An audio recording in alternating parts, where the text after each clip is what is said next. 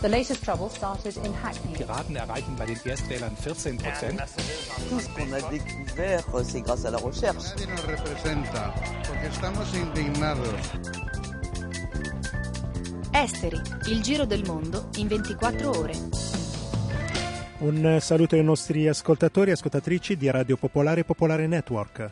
Sommario della puntata. Borse nuovamente sotto pressione. Il punto di Esteri.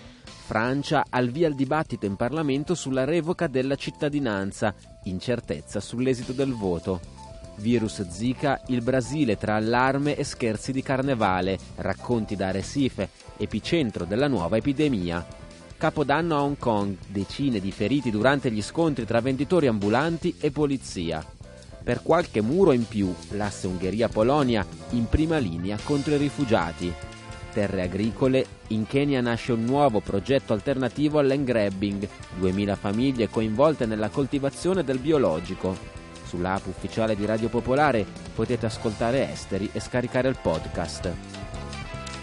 Partiamo dalle borse. Milano ha chiuso in forte ribasso, il FTSE MIB ha lasciato sul terreno il 3,2%, male anche Parigi meno 1,69%, Francoforte meno 0,83%, questa mattina Tokyo ha chiuso in forte calo meno 5,40% e questo è il trend delle ultime settimane. Abbiamo al telefono Alfredo Di Stefano, direttore di Valori. E la prima domanda che gli chiediamo è: che cosa sta succedendo? Dobbiamo preoccuparci? Stiamo assistendo sicuramente a una crisi finanziaria di grosse dimensioni, in parte originata dalla fine del quantitative easing della Federal Reserve, in secondo luogo dal crollo dei prezzi del petrolio che continua a scendere. Fra l'altro oggi sono stati diffusi i dati sul top record assoluto di produzione da parte dell'OPEC per effetto del ritorno sul mercato dell'Iran a gennaio, e questo ha fatto rilanciare l'annuncio di 150 aziende a rischio bancarotta negli Stati Uniti nel settore petrolifero. A questo si aggiunge indubbiamente il fatto che sono venuti al pettine i nodi delle banche europee, e è significativo che oggi il co-amministratore delegato di Deutsche Bank, John Siran, sia stato addirittura costretto a scrivere una lettera ai dipendenti dicendo che la banca è solida come una roccia e che non avrà problemi di liquidità nel rimborsare un bond subordinato, un'obbligazione subordinata tipo quelle della banca Etruria, che è in scadenza ad aprile da $350 milioni.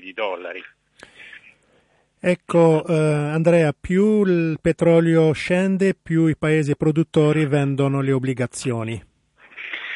Non solo i paesi produttori, perché è evidente che per esempio tutte le aziende petrolifere, che come noto contano tanto in borsa, pesano rispetto ai portafogli dei vari mercati azionari per il 25-30%, il settore energetico è tutto in forte ribasso. Oggi Eni ha toccato i minimi dal 2011, ovviamente anche perché Eni è una di quelle più colpite, avendo il suo amministratore delegato Claudio Descalzi indirizzato il business dell'ex compagnia petrolifera di Stato solo sul settore petrolifero e sulla ricerca, in un momento poco decisione assunta in modo quanto mai sventurato alla vigilia di uno dei crolli più vistosi del petrolio. Il fatto che il petrolio sia basso dovrebbe piacere all'economia, ma in realtà alimenta i timori di deflazione. Oggi ci sono stati incontri tra tutti i banchieri centrali europei diretti e con Draghi, e persino Widmann, che come noto è il falco della Bundesbank, ha detto che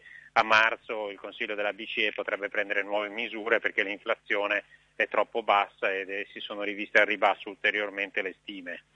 Domani occhi puntati su Washington, il presidente della Fed Janet Yellen parlerà davanti al Congresso. È vero che ci sono dei rischi di recessione anche negli Stati Uniti?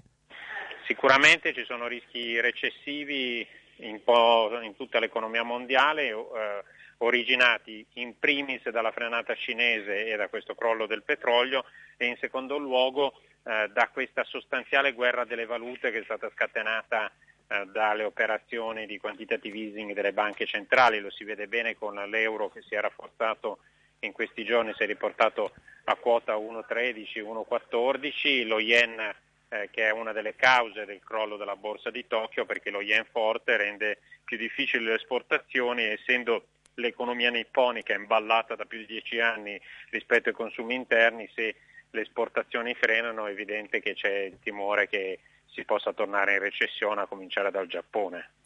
Ultima domanda, Andrea Di Stefano, siamo secondo te sull'orlo di una terza crisi come quella dei subprime nel 2008 e quella del debito sovrano del 2011? Non a quei livelli, perché ovviamente parte del risanamento è stato effettuato, ma se non ci fosse un'azione più concertata delle banche centrali, più chiara, il rischio di una guerriglia valutaria potrebbe produrre una crisi finanziaria. In realtà parte di questa crisi si è già realizzata, perché le borse, i valori medi delle borse sono tornati ai livelli del 2012, quindi hanno perso mediamente dal 23 al 27-28%, quindi i cali sono già stati abbastanza vistosi, è probabile che proseguano almeno fino alla fine di marzo, cioè fino a quando si avranno dei dati più stabili in un anno ad alto rischio per le elezioni ovviamente presidenziali americane. Grazie Andrea Di Stefano. A voi, buona serata. Esteri, il giro del mondo in 24 ore. Radio Popolare, Popolare Network.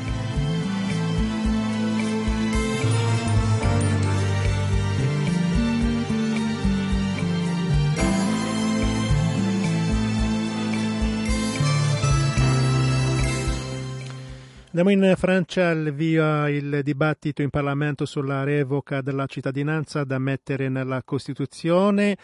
C'è molto mal di pancia sia a destra sia a sinistra e c'è molta incertezza sull'esito del voto.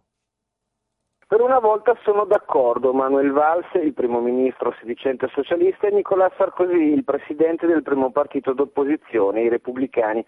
Entrambi hanno annunciato, ordinato, blandito e minacciato per riportare l'ordine tra le fila dei rispettivi gruppi parlamentari che si apprestano domani a votare a favore o contro la decadenza della nazionalità per i francesi condannati per terrorismo.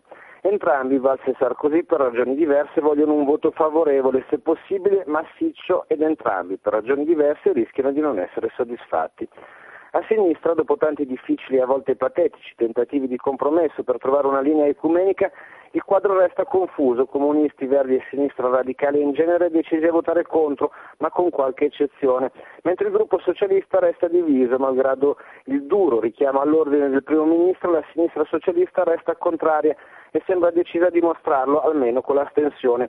Un no di principio, come quello dell'ex ministra della Giustizia Christiane Tobirà, ma anche un no di opportunità per contarsi e dimostrare la propria autonomia dopo i tanti rospi ingoiati sotto questo governo pro-business, come lo ha definito Valls in persona. A destra i centristi sono ufficialmente contro, anche se non unanimi, mentre i repubblicani di Sarkozy sembrano esprimere tante posizioni quanto sono i candidati alle primarie, tra chi è ostensibilmente favorevole e chi è ostensibilmente contrario. Si contano favorevoli con riserva, favorevoli a certe condizioni, contrari ma non del tutto, contrari ma solo sulla forma, eccetera, eccetera. Sarkozy vorrebbe un voto unanime su una posizione chiara e condivisa, la sua ovviamente, per coerenza certa, ma anche e soprattutto per obbligare gli altri pretendenti alla leadership ad allinearsi. Un regalo che, malgrado le contraddizioni e gli ammiccamenti, anche qui a volte oziosi per non dire tendenziosi, gli altri tenori dell'opposizione non sono intenzionati a concedergli. In sintesi, sembrano esserci i numeri per un voto favorevole alla decadenza di nazionalità, almeno all'Assemblea nazionale. Al Senato, a maggioranza di destra, sarà un altro paio di maniche. Ma se sarà una maggioranza ibrida, confusa e contraddittoria, tutto il contrario di quello che ci vorrebbe per legittimare una misura così pesante simbolicamente da iscrivere nella carta fondamentale, la Costituzione.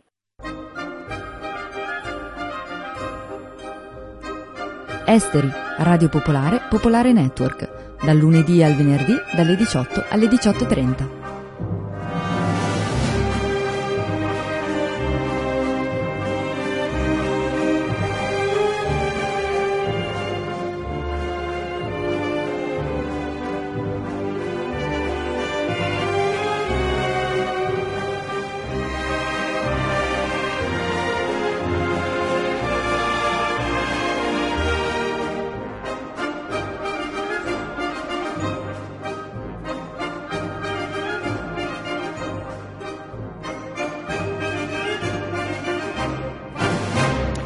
Capodanno ad Hong Kong all'insegna di duri scontri tra venditori ambulanti e polizia hanno provocato decine di feriti e la chiamano già la rivolta delle polpette di pesce. Sentiamo da Pechino Gabriele Battaglia. 6 ore di guerriglia urbana, 2 colpi d'avvertimento sparati in aria dalla polizia, 48 feriti tra gli agenti e 54 arresti. Finora bilancio ancora in evoluzione. Sono gli incidenti di Mong Kok a Hong Kong, un quartiere di estrazione proletaria sulla penisola di Kowloon, che già nel 2014 fu teatro degli episodi più violenti del movimento degli ombrelli. Ma ai tempi non ci fu nulla di paragonabile a quanto si è visto ieri sera. Barricate, lancio di bottiglie e mattoni, agenti feriti a terra ulteriormente picchiati. E dall'altra parte l'uso di manganelli e spray urticanti e poi quei 2 colpi di pistola sparati in aria. Tutto è cominciato verso sera alle 10 quando la polizia ha cercato di sgombrare dei venditori di strada abusivi. Una presenza tradizionale soprattutto in questi giorni di Capodanno lunare, ma sempre più nel mirino delle forze dell'ordine. La protesta allora poi è diventata violenta verso le 2 di notte e stamattina c'era ancora gente che si scontrava con la polizia. Erano molti giovani, indossavano magliette di un movimento politico localista o nativista, cioè quei movimenti che ai tempi delle proteste del 2014 erano la componente di destra del movimento degli ombrelli, quelli cioè che rivendicavano un'identità hongkonghina distinta da quella cinese, esprimevano anche un certo razzismo verso gli immigrati della Cina continentale. Il gruppo additato in questo caso si chiama Hong Kong Indigenous e il suo portavoce Edward Leung Tin Kai è stato arrestato. Ma chi sono questi Hong Kong Indigenous? Nel 2014 ricordiamo gruppi come Civic Passion che di fatto spaccarono il movimento degli ombrelli, non riconoscendo la rappresentanza degli studenti, rifiutando i tentativi di sedersi a un tavolo con il governo e anche boicottando la piazza. Proprio nell'occupazione stradale di Mong Kok impedivano ai gruppi pro-democrazia di esprimersi e di organizzare tutte quelle attività culturali che di solito connotano le occupazioni, i dibattiti, i comizi, le proiezioni di film e così via. Tutto sempre nel nome della non rappresentanza. Anche oggi gli indigenous si definiscono sulla loro pagina Facebook come un gruppo di cittadini senza nome di Hong Kong che si trovano in prima linea nelle proteste. Dal momento che i vecchi metodi di resistenza hanno fallito, non abbiamo altra scelta se non quella di distinguerci e di rompere la situazione di stallo. È curioso che nonostante il rifiuto della rappresentanza, Edward Leung Tin Kai avesse intenzione di candidarsi per un seggio al Consiglio legislativo di Hong Kong tra 3 settimane e pare proprio che gli incidenti di ieri siano accaduti perché nei pressi del mercato di strada sgombrato ci fosse in corso proprio un comizio. Questi gruppi hanno successo soprattutto tra i giovani nati negli anni 90 e sono stati protagonisti anche delle aggressioni contro i cosiddetti commercianti paralleli, cioè dei commercianti transfrontalieri provenienti dalla Cina continentale che vanno a Hong Kong per comprare beni acquistabili solo lì e quindi rivenderli in patria a prezzo maggiorato. Si va dagli iPhone 6 che uscirono a Hong Kong prima che in Cina ai medicinali, passando per il latte in polvere. Questa presenza disturba gli hongkonghini che non trovano più i prodotti oppure devono fare lunghe file per procacciarseli. Insomma, i movimenti nativisti cavalcano questo malcontento. La domanda ora è: stiamo assistendo a un salto di qualità violenta rispetto al movimento di 1 anno e mezzo fa oppure semplicemente a un episodio di strada? È ancora difficile dirlo. Sicuramente ieri sera si è congiunta la protesta spontanea dei venditori di strada con l'azione dei gruppi organizzati, ma il fatto che gli incidenti fossero preorganizzati è la versione per ora solo della polizia, mentre diversi testimoni oculari hanno preferito sottolineare le violenze delle autorità.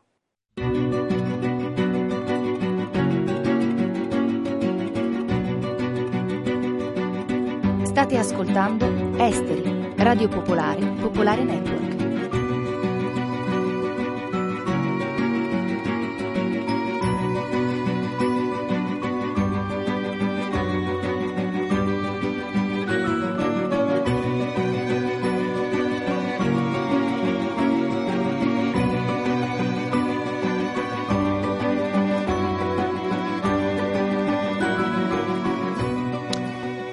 Questa Questa settimana Barack Obama ha annunciato che chiederà al Congresso di stanziare 1,8 miliardi di dollari per l'emergenza Zika, ma al contempo ha rassicurato gli americani ricordando che non si tratta di un virus mortale. La buona notizia, ha detto, è che non è come Ebola, la gente non muore per Zika, molte persone hanno contratto il virus e non se ne sono neanche accorti. Comunque l'allarme c'è e il rischio è grande, soprattutto per le donne incinta.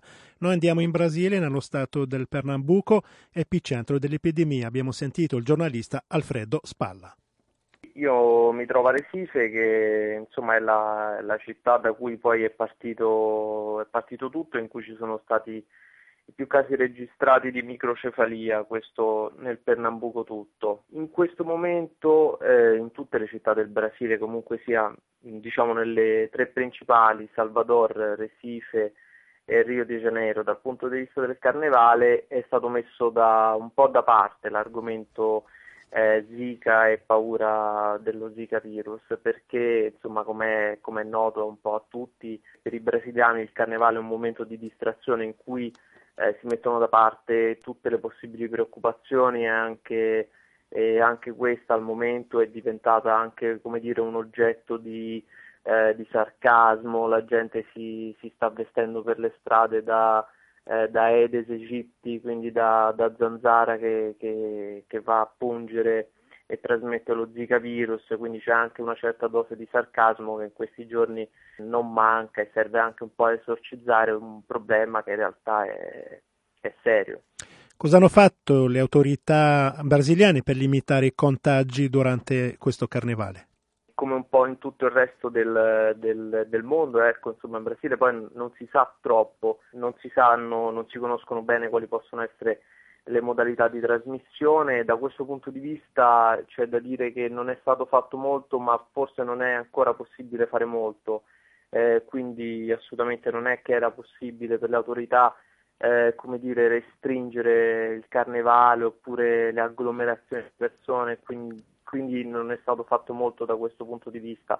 Sicuramente viene fatto molto dal punto di vista dell'informazione, si cerca di fare il possibile, almeno da questo punto di vista, alle persone che sono incinta o comunque in alcuni punti vengono distribuiti repellenti gratuitamente, si invita insomma a stare attenti a evitare tutte le possibili proliferazioni di questa zanzara che appunto si riproduce nell'acqua stagnante e pulita.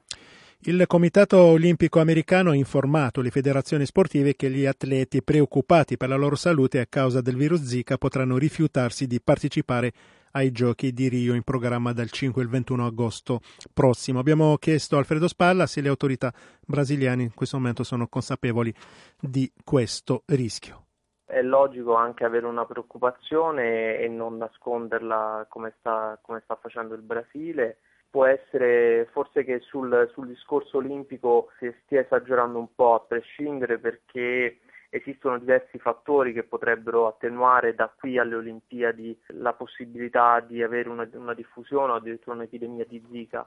Uno di questi è il fatto che per esempio si disputeranno in inverno le Olimpiadi, per cui la proliferazione dell'Aedes aegypti sarà minore. Nella zona delle Olimpiadi ad esempio è stato riscontrato che il tipo di zanzara presente è la Culex, un'altra che non trasmette malattie.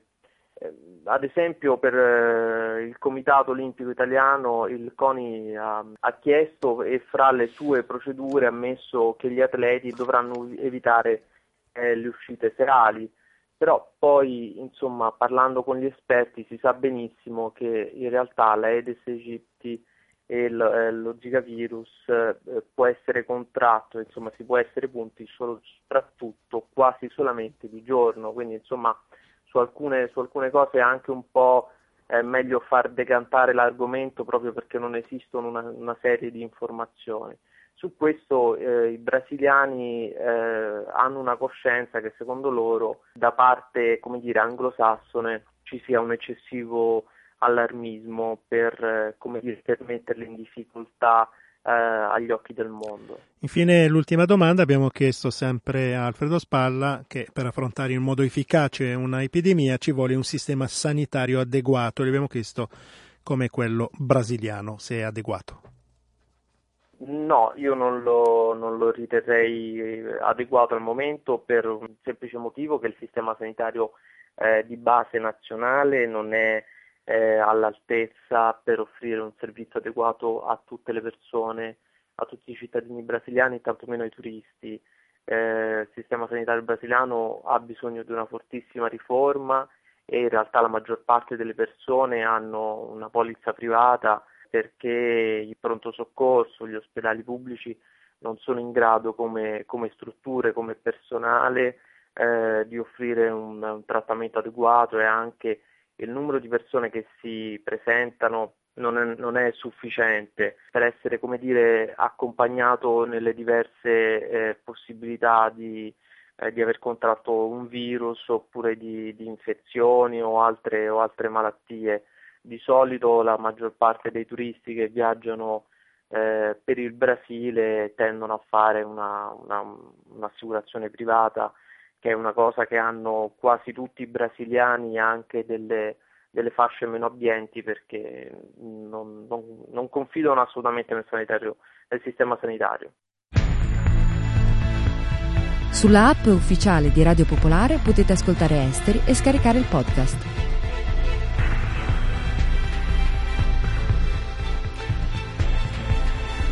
Non solo Germania, non solo paesi del nord, sulla questione Schengen la Grecia deve stare anche attenta a quello che stanno combinando i paesi dell'est. Sentiamo il servizio di Massimo Congiu, direttore dell'Osservatorio Sociale Mitteleuropeo.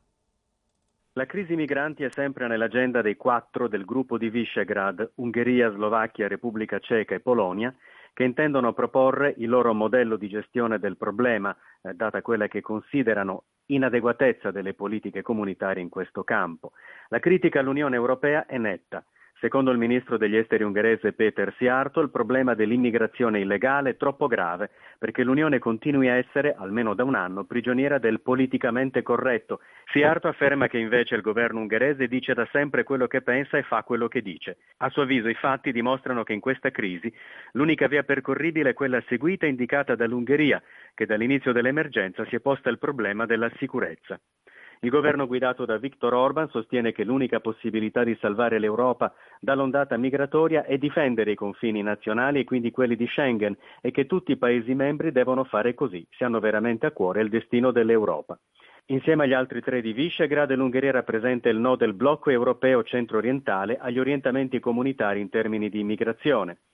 Con il governo di Beata Szydło la Polonia ha dato luogo a un'evidente svolta a destra e ad alcuni provvedimenti simili a quelli presi anni fa da Budapest. All'inizio di gennaio Orban ha incontrato nel sud della Polonia Jarosław Kaczyński, leader del partito governativo Diritto e Giustizia, per parlare di immigrazione e individuare una tattica comune contro le politiche dell'Unione Europea, giudicate permissive e inadeguate in ambito migranti, e rafforzare quindi la cooperazione all'interno del gruppo di Visegrad e il suo ruolo nel vecchio continente. Nel mentre le autorità slovacche reagivano agli incidenti di Colonia annunciando di non voler più accogliere migranti musulmani. Il governo del paese si prepara alle elezioni politiche in programma per il 5 marzo ed è impegnato in una campagna elettorale che l'ha visto giocare la carta della sicurezza nazionale, del rifiuto della politica delle quote. Anche per Praga la crisi migranti deve essere affrontata dando centralità al problema della sicurezza del territorio e dei suoi abitanti. Secondo un sondaggio effettuato a dicembre dall'istituto CVVM, il 60% dei cechi non ritiene sia il caso di accogliere profughi provenienti da paesi in guerra. Lo scorso 3 febbraio il capo della diplomazia ungherese ha visto a Budapest il suo omologo polacco e a fine incontro ha parlato di comunanza di interessi tra i 2 paesi. Successivamente ha sottolineato il rapporto di amicizia fra i membri del gruppo di Visegrad. Quest'ultimo si riunirà a Praga in un vertice straordinario che avrà luogo il prossimo 15 febbraio. Nell'occasione i leader dei 4 paesi discuteranno la proposta ceca di creare una linea di frontiera di riserva che, se dovesse passare lungo il confine di Bulgaria e Macedonia, i cui leader sono attesi a Praga, limiterebbe notevolmente il ruolo della Grecia nella protezione dei confini di Schengen. I 4 considerano infatti insufficiente l'impegno ellenico. Per il primo ministro slovacco Robert Fico, Atene non rispetta i compiti previsti dal trattato. Alle ore 22 potete ascoltare la replica di Esteri sulle frequenze di Radio Popolare Milano.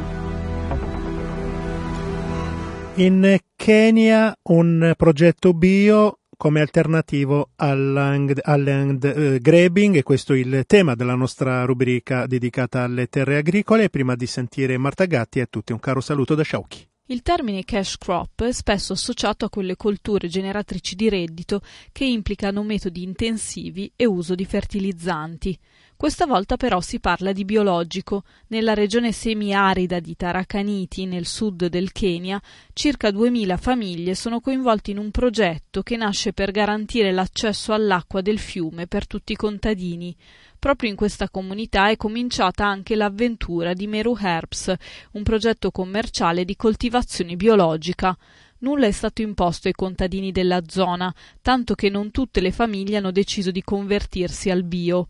Meru Herbs ha permesso a molti contadini che già di fatto producevano senza l'uso di pesticidi e fertilizzanti di essere certificati come biologici per la produzione di carcadè, camomilla e citronella.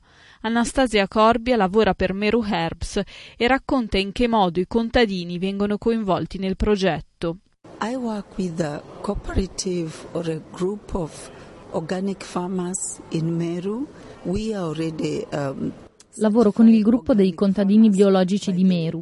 Siamo già stati certificati come contadini biologici dalla Soil Association. I contadini di Meru sono divisi in 4 zone e tutti possiedono un terreno. Dicendo che possiedono la terra si intende che alcuni di loro l'hanno ricevuta dai loro antenati, altri invece l'hanno comprata. In Kenya, una volta che possiedi dei campi, in base agli ettari, ricevi un titolo ufficiale che indica l'entità della proprietà. Coloro che si occupano della gestione agricola di Meru si accordano con i contadini, in base alla dimensione dei terreni, per decidere cosa coltivare. Si tratta di una decisione condivisa che prevede di pianificare la produzione biologica. Ogni contadino, infatti, vorrà mantenere una parte dei suoi campi per un piccolo orto, un'altra sarà dedicata alle colture destinate alla vendita come mais, fagioli, patate o banane. Una zona viene normalmente utilizzata per allevare alcuni animali, una mucca o delle capre.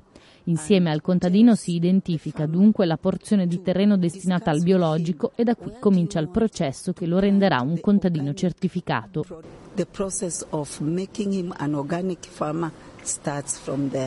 I controlli sulla produzione sono annuali e la trasformazione avviene sul posto, in una fabbrica, in cui lavorano in maggioranza donne che si occupano di selezionare, essiccare e trasformare le erbe e di preparare marmellate e composte.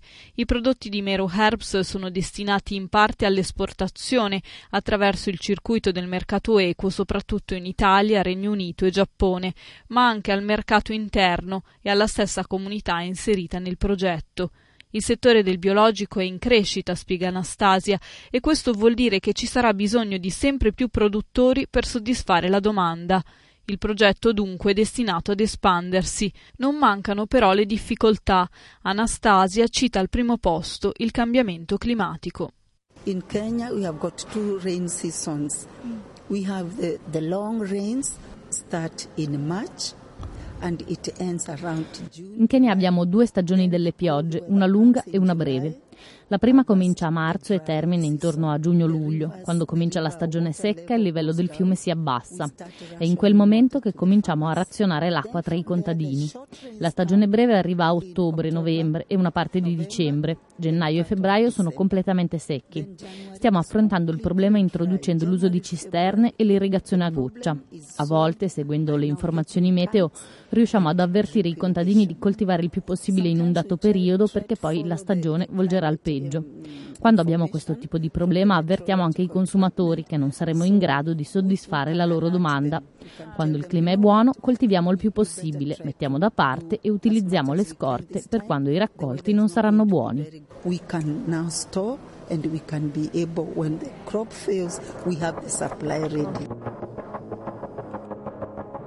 Avete ascoltato Esteri, un magazine di Radio Popolare.